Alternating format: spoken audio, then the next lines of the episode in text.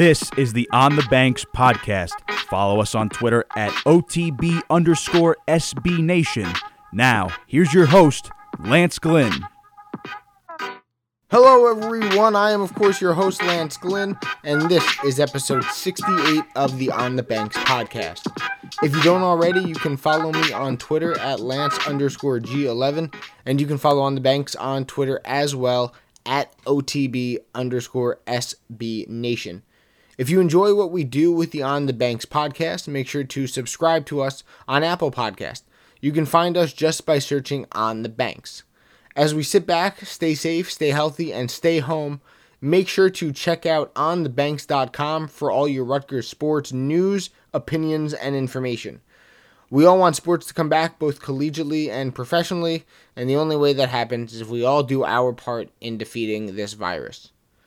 I am so excited to be joined on episode 68 by former Rutgers assistant coach and current head coach of Fairfield men's basketball, Jay Young. When it comes to Rutgers basketball, the program went a really long time in having one of the assistant coaches leave the program and be hired to lead a program of their own elsewhere. The fact is, that's one of the signs of a successful group. When assistants are being chosen to build programs, it means they have played a part in successfully growing the program they're leaving. Jay Young played a pivotal role in his three years in Piscataway and helped Steve Pikiell rebuild Rutgers basketball. He was crucial in turning the Scarlet Knights into one of the best rebounding teams in the Big Ten and one of the best defensive teams in really the entire country. He was by Steve Pikiell's side for 14 years 11 at Stony Brook and 3 at Rutgers. And now he brings that same intensity on the glass and on the defensive end as he leads the Stags. As you'll hear in our conversation, Coach Young helped take on a challenge that really many thought to be impossible I asked him about it too, you know, building up Rutgers after decades of losing, now in the toughest conference in the country, it just seemed like there was no chance of winning really ever coming. But this staff took on the task and they succeeded. Jay Young played a crucial role in that, and I am confident he will be able to do the same thing in the MAAC as he gets ready for year two at Fairfield. Time to talk to the coaches. Here's your host, Lance Glynn. He was on the bench next to Steve Pikiell for 14 seasons overall, three seasons here at Rutgers, and helped build the Scarlet Knights into one of the best defensive teams in the country. He left after the 2018 2019 campaign and just this past season completed his first year as the head coach of Fairfield. I am so excited to be joined by head men's basketball coach of the Stags, Jay Young. Coach, how are you? Thanks so much for coming on and joining me on the podcast. I'm doing well, and uh, I, I, appreciate you having me. It's nice you guys to uh, to think of me and, and, invite me on. I'm excited to, to talk Rutgers basketball. So, Coach, I'll begin with this. It's obviously a very crazy time right now with the virus and what the country is going through as a whole. How have you and your wife been able to adjust to everything and this new normal now that we've been dealing with for really the past few months? Well, it's it's probably been much tougher than it has been on me because I've been around for them the uh, most time by far since we, since we've been married. So uh, it's probably a question to ask how she's adjusting, um, and probably the same for Kate Pikiell, I'm sure too. But you know, we I've been staying busy doing a lot of Zoom stuff like all coaches, and uh, trying to stay connected to the team, trying to finish up recruiting, and and really just kind of figuring this thing out as we go along. Um, certainly no handbook on on um, you know how to handle pandemics in the coaching world. So I think I think coaches have done as best as they can, and, and it's really just trying to keep our guys, you know, connected and communicating with each other. But uh, yeah, it's probably it, it, has been different, and spending this much time. You know, I, I, found out we had a rake. I didn't know we had a rake for the last eleven years, and uh, I painted the deck, which didn't come out great. So I've, I've had a couple projects that I've, I've done, but. Uh, my goal is to screw them all, all, up so I don't have to do them again. So uh, I've, I've, managed to do that. Well, well, coach, you know now that you know that you have a rake, I assume that that rake is being put to good use. Uh, I tried it. I didn't like it much, and uh, I decided to maybe we should hire someone to do this stuff. So uh, that's that's kind of what we've done. But uh, I've done some yard work, uh, which I never do, and it actually you know, it, it, it, has been nice to spend a little time. I'm sure all the coaches will tell you this that, that we're just on the go so much and, and gone so much and involved with your team that you do neglect some stuff. But um, I'm certainly ready to get back to work, and I'm sure my wife is ready to get back to work too. So, so coach, looking at this last season, you were able to play your conference tournament game. Of course, the MAAC tournament as a whole was not completed. As you got close, closer and closer to tournament time, news about the virus was starting to spread, and it really started becoming more and more a part of our lives. But even with it growing, did it ever cross your mind that the NCAA basketball season could be in jeopardy? That not only your conference tournament, but all the high major tournaments, as well as obviously March Madness, could get canceled and the season could end just like that?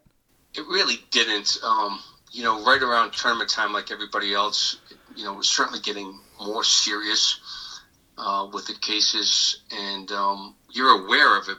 But then again, you you know, you're really just so involved and focused on your team and trying to get them prepared for the tournament. So I didn't think we would have the tournament canceled, and I didn't think that the NCAA tournament would be canceled.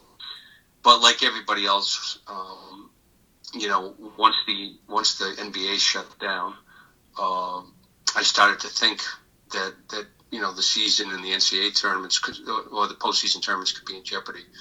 And a matter of fact, I was watching Rutgers. I, I stayed at home. Um, I think it was Thursday, right? Thursday. Yeah, Thursday morning. Yeah, no, yep. Thursday, morning. Thursday morning. So I stayed home, and uh, I was kind of watching Rutgers and I saw in the background of one of the shots that they were leaving the court, and you know I know what time they usually would go on the court and leave, and, and it wasn't a time that they would usually leave. So I started thinking, oh, this tournament's going to be in jeopardy, and then just all the dominoes fell, and, and it was you know a crazy few days, and then they finally canceled the MAAC tournament. We were one of the later tournaments to cancel, but but I knew it was inevitable once all those tournaments started getting canceled.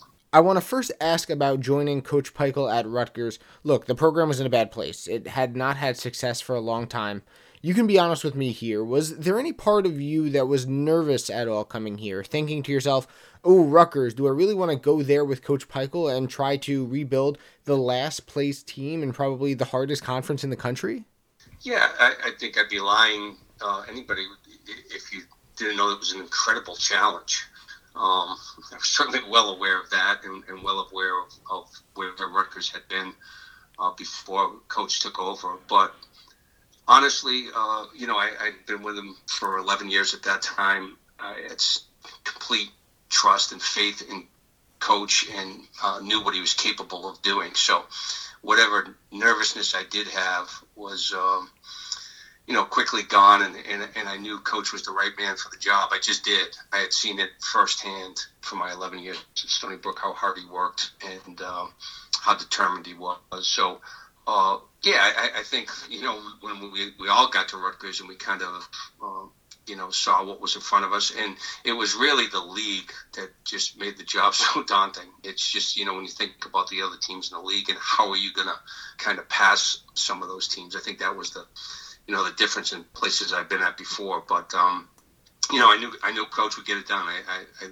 you know had complete confidence in him because I had seen how good he uh, was for the last 11 years at Stony Brook. And you know, I'd love to hear about you and Coach Pikiell. You were together for over a decade at Stony Brook, then at the RAC. What is your relationship like with Coach, and how did he help you or influence you during your time as an assistant with him at Stony Brook and Rutgers that you now carry over leading the program at Fairfield? Well, I, I said this all the time. Um, you know, I got to work for 14 years with a guy I really respected and learned a ton of, and um, and he was my friend too, which is really cool. Um, you know, and uh, even to this day, we talk all the time. So that part of it, I think, was unique, where we became close friends. Our families became really close.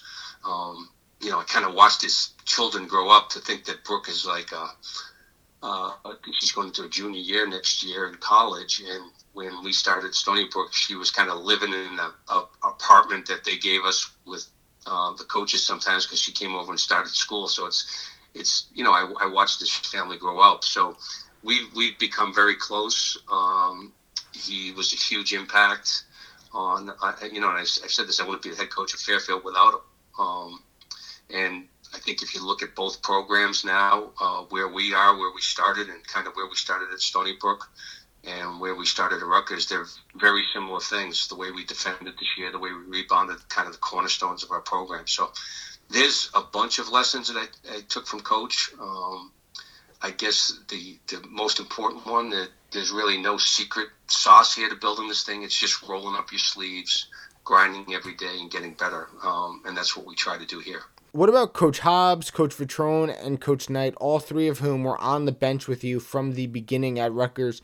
When you work with guys every day like them who have previous head coaching or assistant experience, how much easier does it make your job? And what did you learn from them, and how much did they help you become a better coach both with Rutgers and now with Fairfield?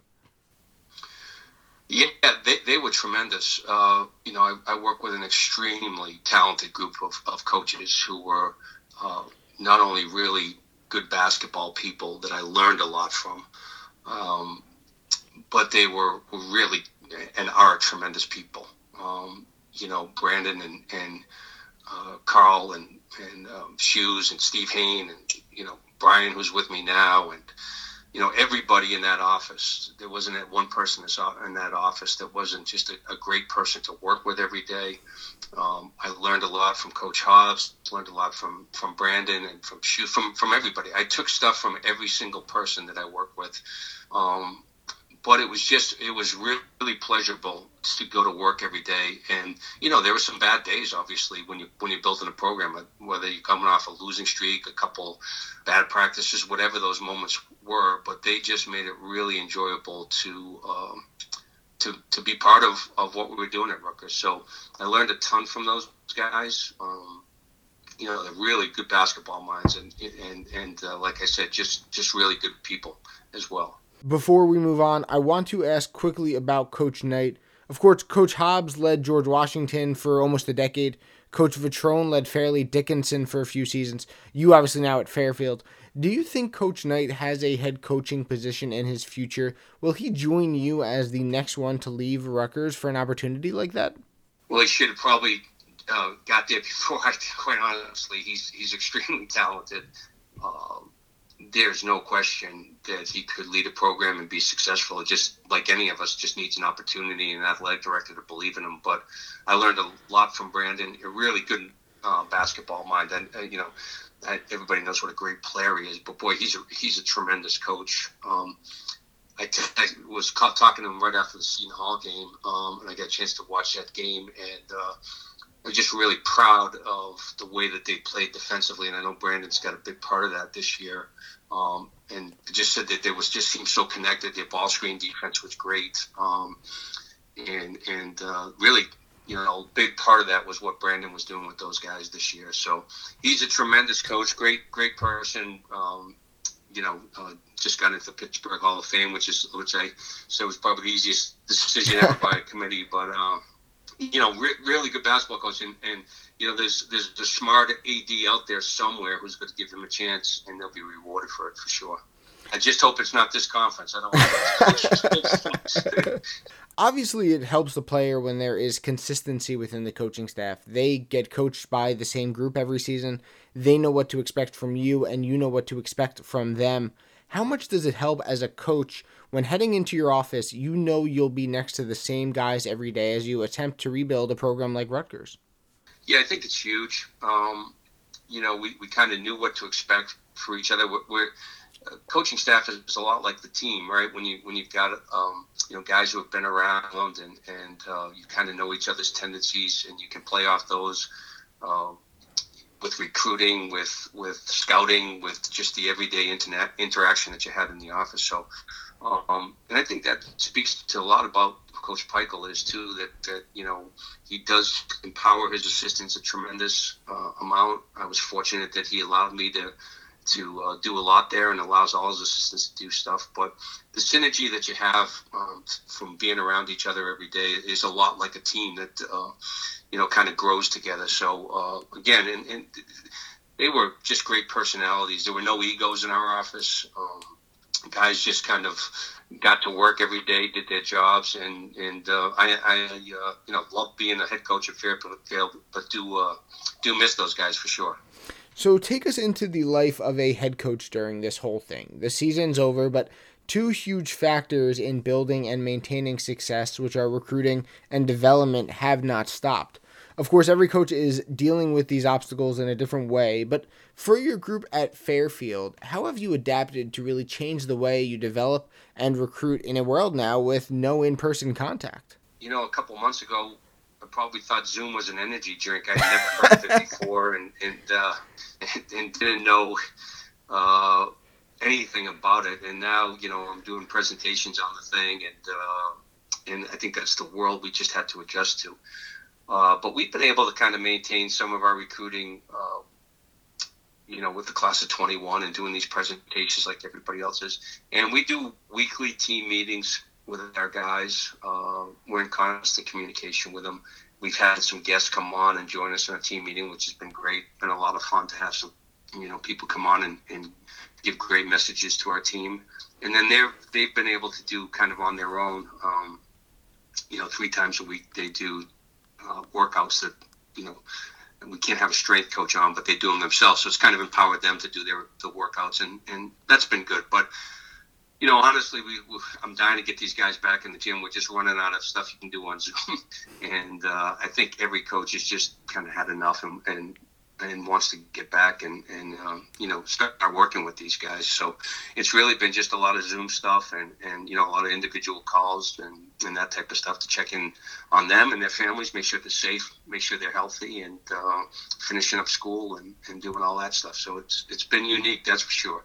It would have been a lot easier if this happened in year six or seven, I think, but I feel a little more comfortable rather than after my first year. But it is it is what it is joined by former Rutgers assistant and current Fairfield men's basketball head coach Jay Young. So, coach, at both Stony Brook and Rutgers, you entered into a rebuild, and this past year you had to do somewhat the same at Fairfield. Did you notice any similarities starting out at Fairfield that you came across with Rutgers and Stony Brook? And is the way you and your staff are approaching your still young tenure at the school similar to how you all approach the rebuilds both in Long Island and in Piscataway? Yeah, I think it's been very similar. I took a lot from Coach Pikiell um, you know, and uh, you know, the first thing that we felt that we needed to do was stabilize the program, and, and our greatest control on that would be, you know, our ability to defend and rebound. And uh, on most nights, we did that at Fairfield this year. It gave us a chance to uh, stick around and, and hopefully make a couple of extra buckets at the end to steal some games. So, uh, but it's all about the people. You know, it's all about the people um, who you surround yourself with when you're building these things. And I was fortunate to hire a great staff. You know, I brought Brian Dewar, who just got into the Hall of Fame at Stony Brook, and I brought him uh, with me from Rutgers, a guy I, had recruited from Stony Brook, and I was hired to uh, fortunate to hire, you know, Pat Sellers, who I had known uh, for a long time, Chris Casey, who was a head coach, former head coach at Niagara, who had been in this league, and Jimmy McDonald um, as my director of ops. So I hired a great staff, which, you know, um, Coach Pikiell and I had several talks about how important that was, and then just just really Lance getting great uh, kids around you who will practice hard and that you can coach really hard. And I think you know obviously with recruiting you're always trying to improve your talent, but it, to me it's always about those people and how hard you can coach these guys, can get them to overachieve. Because um, if they're going to allow them themselves to be coached hard, player development is going to be easy. You know, um, that's that's a big part of what we were trying to do here. So I had a really good group. Loved, obviously, wish I could have won some more games, but um, love working with them every day. Love going to practice, and and we, we really just tried to instill those values of defending and rebounding, and, and just playing every possession every night. And that's the same thing that we did at Stony Brook and Coach did at Rutgers. Um, if you look back at that first year at Rutgers, how hard those guys played. We didn't have a lot of um, wins uh, that year. I think we only won three league games, but you know how competitive we were and how you know how every night uh, we would usually defend and rebound, and those are the same things I, I would hope that you would see if you watched the Fairfield team play this past year. You mentioned defense, and on the floor, look, you and Coach Pikiell built Rutgers defensively into really one of the top five or ten defenses in the country, and that carried over to this season. Your Fairfield team as well finished tops in the MAAC in points against this past year. So clearly, the defense first mantra that we've grown accustomed to here at the RAC carried over with you to Alumni Hall. Go through some of the defensive philosophies you really value, and what do the players at Rutgers and Fairfield do that allows them to execute those defensive plans so well? Well, the first thing is, is as I alluded to, I think you got to have guys who allow themselves to be coached hard. Um, but if you look at good defensive teams, I, I, think some of the descriptive phrases that people use all the time that they compete, that they're tough. our teams are, are phrases that coach always wanted his teams to be like. He came from a background of playing at UConn that they were great defensively, and um, you know, I, I think that uh, people appreciate hard work and people appreciate effort, and that usually is visible on the defensive end. So those are the kind of the values that we always wanted. We wanted guys who could coach hard, guys who were going to work on that on the defensive end of the floor and buy into that. And you've got to just, you know, if, if you do it the right way and you get guys to believe in it, it actually works.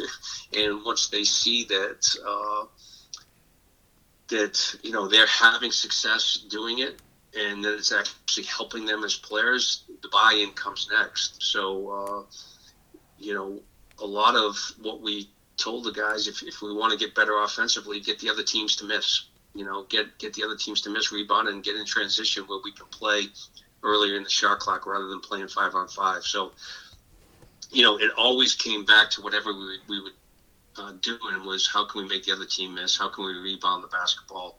uh, and how would that help our success on offense? And guys like playing, you know, fast. So our, our thing to them was if you want to play fast, you got to make them miss. And uh, we just kind of hammered those points and those values through constantly.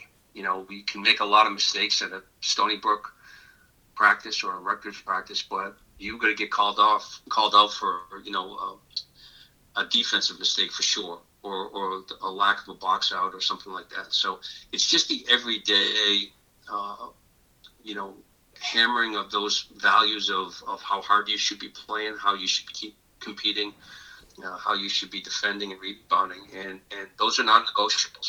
And it's just it's every day, it's every single practice, and sooner or later the guys, you know, they they buy into it, and you can see what that's led to. Uh, you saw what happened at Stony Brook, and, and now you're watching what happened, uh, what's happening at Rutgers. Um, they were just a lot of fun to watch this year. I Tried to watch them as much as I possibly can, but I, I was just you know so proud of the way that they were defending and rebounding.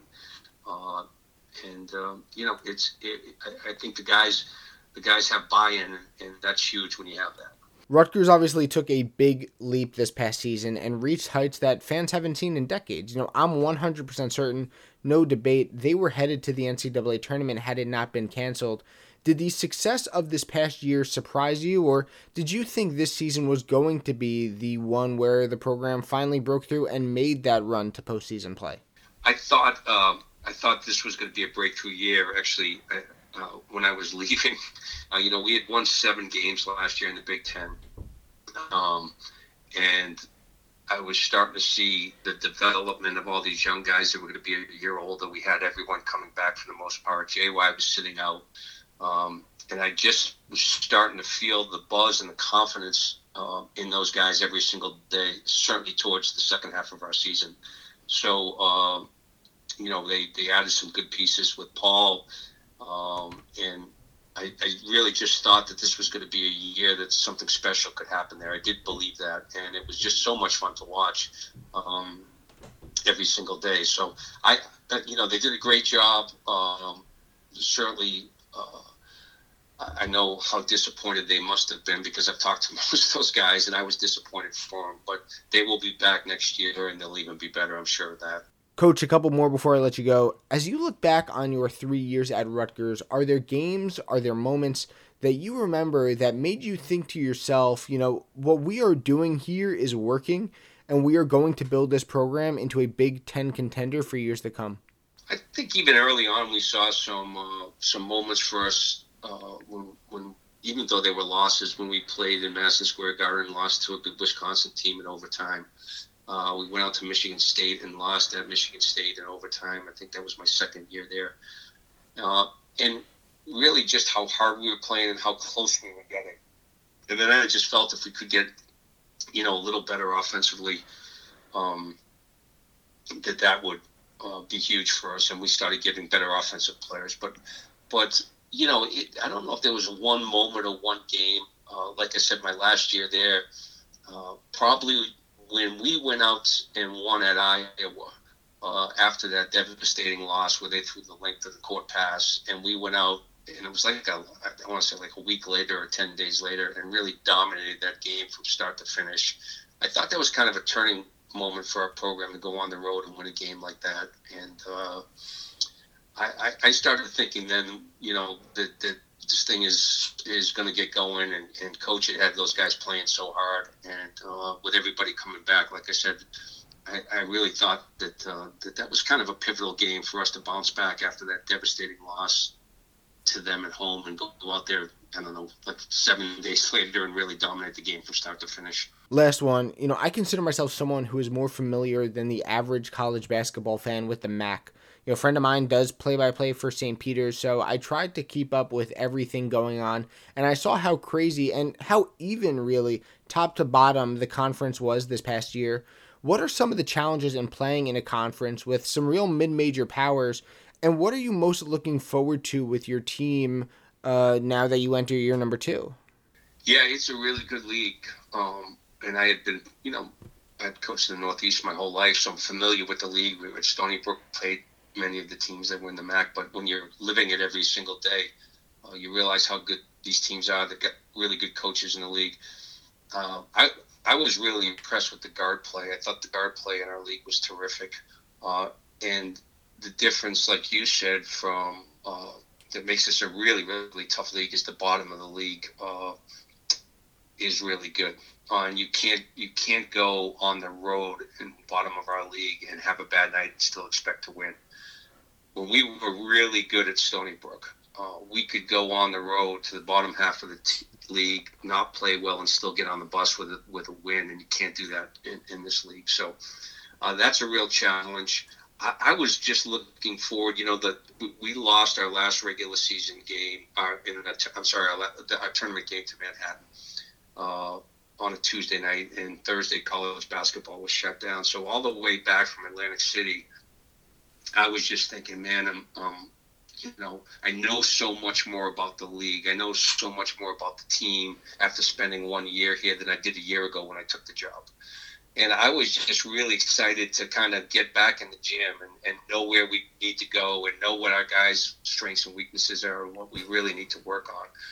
So uh, I was fired up. You know, we told we told them, okay, we were on spring break. They're going to go home, and we'll see you on Sunday uh, and we'll get together and we'll start our meetings. And, and I haven't seen any of them except for Zoom meetings since that moment. So that's been disappointing. But I'm just really looking, for, you know, like I always do, looking forward to getting back in the gym and getting better with these guys and improving and watching them develop as people and as players. Um, I don't think in terms of like you know wins and, and all that stuff. I just think about us getting better and, and how can we advance the program every single day. So that's what I enjoy doing. As I enjoy uh, just kind of being in the gym and sweating with these guys, and, and that's really what I miss the most uh, right now. So I think we've improved some of our things, uh, some of our needs with for recruiting.